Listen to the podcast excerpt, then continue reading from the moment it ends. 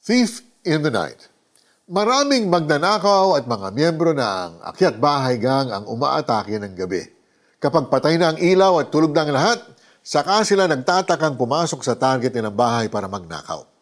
At kapag hindi handa ang may-ari ng bahay, pwedeng magising na lang siya sa umaga na wala na ang mga valuables nila.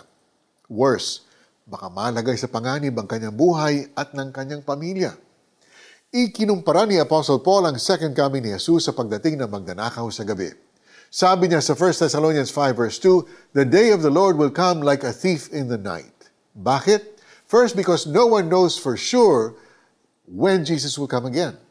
Kahit si Jesus mismo, habang narito pa siya sa lupa, ay nagsabing walang nakakaalam ng araw o ng oras na yon kahit ang mga anghel sa langit o ang anak man.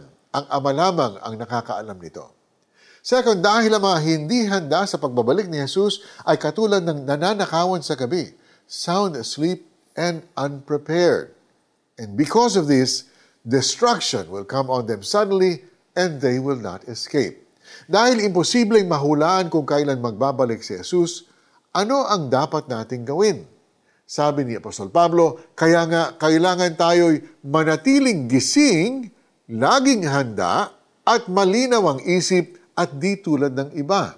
That's from 1 Thessalonians 5 verse 6. Kung relax lang tayo, matutulad tayo sa isang taong pinasok ang bahay ng isang magnanakaw. Pero kung mananatili tayong gising at malinaw ang isip, we'll be ready to welcome Jesus when He finally returns to bring us home with Him. Handa na ba tayo sa muling pagbabalik ni Jesus? Let's pray. Jesus, tulungan niyo po akong manatiling handa para sa inyong pagbabalik. In your name I pray. Amen. How do you apply this passage in your own life? Read 1 Thessalonians 5 verses 1 to 11. Ayon kay Apostol Pablo, paano tayo magiging handa sa muling pagbabalik ni Jesus? Mga kapatid, hindi na kailangan isulat ko pa sa inyo kung kailan magaganap ang mga bagay na ito, sapagat alam na ninyo na ang pagdating ng araw ng Panginoon ay tulad ng pagdating ng magnanakaw sa gabi. 1 Thessalonians 5 verses 1 and 2. I'm Marty Kaimo. Thank you for joining us. We'll see you next time. God bless you.